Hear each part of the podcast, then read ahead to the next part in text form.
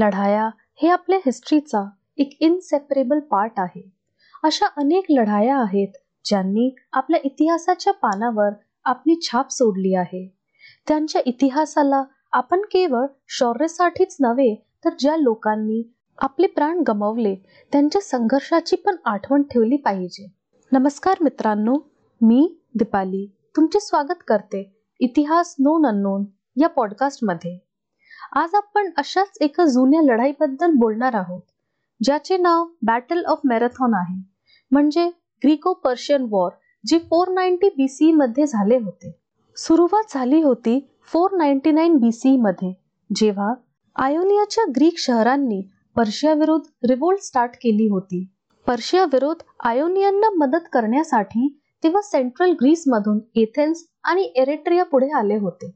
आणि कदाचित म्हणूनच आयोनियन रिवोल्ट संपायला पाच वर्षे लागली. तेव्हा पर्शियाचा राजा डारियस वन होता. तो आपला पराभव सहन करू शकला नाही. म्हणूनच फोर नाईन्टी बी सी मध्ये त्याने ग्रीस बरोबर युद्ध सुरू केले. काही आठवड्यांच्या लढाईनंतर एरेट्रियाने पराभव स्वीकारला. त्यानंतर पर्शियन सैन्य मॅरेथॉनच्या दिशेने गेले जे एथेन्सपासून थोड्याच अंतरावर होते. एथेनियन लोकांना पर्शियन लोकांच्या आगमनाबद्दल आधीच चेतावणी मिळाली होती. म्हणूनच त्यांनी ग्रीकच्या इतर शहरांमध्ये मदत मागण्यासाठी त्यांचे दूत पाठवले होते. स्पार्टन्सने मदत करण्यास सहमती दर्शविली परंतु कार्नियाच्या उत्सवामुळे त्यांचे आगमन दहा दिवसांनी लांबले.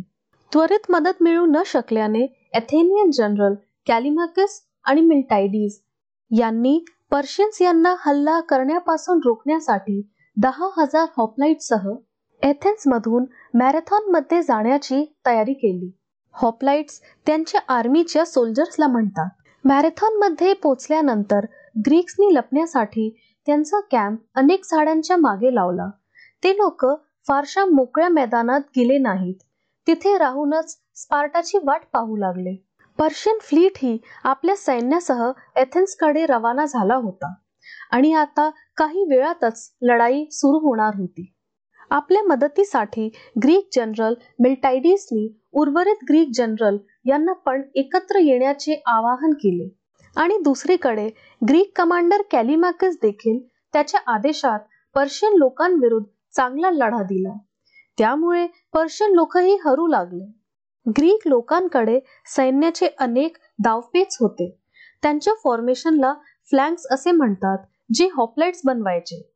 त्यांनी वाटेत बरीच झाडे पाडली होती जेणेकरून पर्शियन्स पुढे जाऊ नये. त्यामुळे पर्शियन लोक एका बाजूला समुद्राने तर दुसरीकडे हॉपलाइट्सनी वेढलेले होते.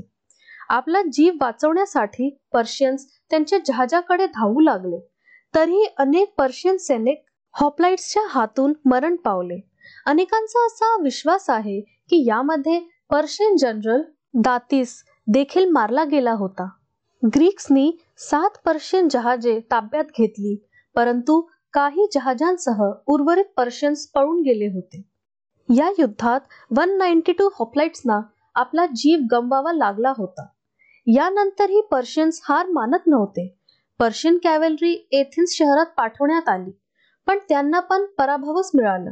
अखेरीस स्पार्टन्सच्या मदतीने लढाई पूर्णपणे संपली. अशा प्रकारे मॅरेथॉनची लढाई झाली होती. जाणून घ्या अशा अनेक लढायांबद्दल आगामी एपिसोड्समध्ये तोपर्यंत जुळले रहा. इतिहास नोन अननोन या पॉडकास्ट सोबत. हे पॉडकास्ट हिंदीमध्ये पण ऐकू शकता. इतिहास नोन अननोन हिंदी.